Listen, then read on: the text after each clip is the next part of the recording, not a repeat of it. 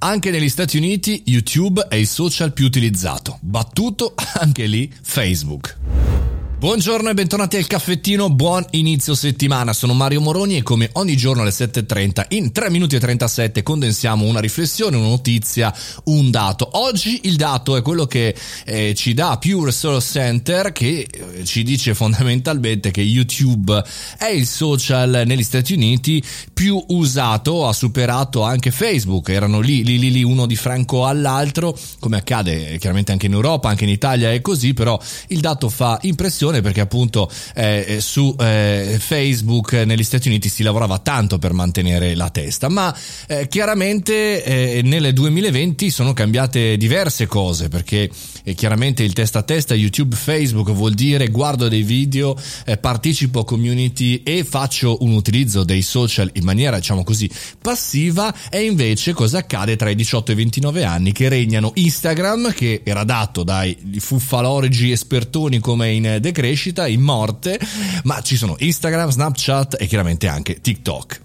Il dato che mi interessa di più in realtà condividervi è quello che negli ultimi 5 anni, quindi pandemia ma anche pre-pandemia, i livelli di utilizzo dei social sono sostanzialmente invariati. Quindi eh, al di là eh, di quello che dicono alcuni eh, sul fatto che stiamo sempre più utilizzando i social, che saremo tutti una cosa unica con il cellulare, in realtà eh, poi l'utilizzo dei social è invariato. Quindi eh, diciamo così, tra Facebook, YouTube e è quello che utilizzano magari delle fascetà diverse, chiaramente anche a seconda dei momenti della giornata in cui sono, l'utilizzo è invariato. Eh, tra l'altro non si vede assolutamente nei numeri, ed ormai diciamo lo diamo per spacciato Clubhouse, diamo per spacciati anche i diversi tentativi di audio eh, social, però diciamo che sono da tenere chiaramente sotto eh, controllo. Interessante capire come in realtà un nuovo brand può entrare all'interno del mondo della comunicazione digitale senza utilizzare YouTube o Facebook, cioè è praticamente impossibile anche il mondo della politica.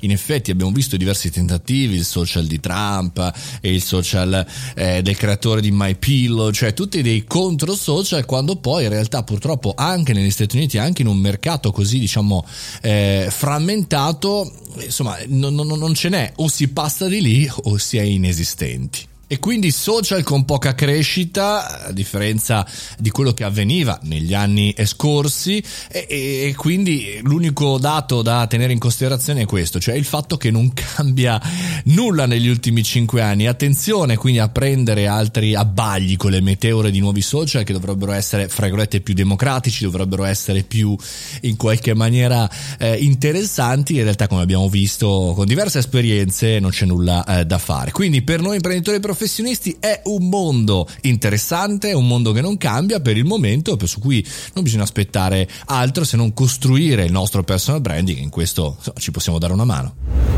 E con questo concludiamo anche il caffettino di oggi. Su questa parte di personal branding, come sapete, c'è la mia masterclass su mariomoroni.it slash masterclass. E insomma, formatevi, o lì o da altre parti, ma formatevi, che serve, serve, serve. A domani!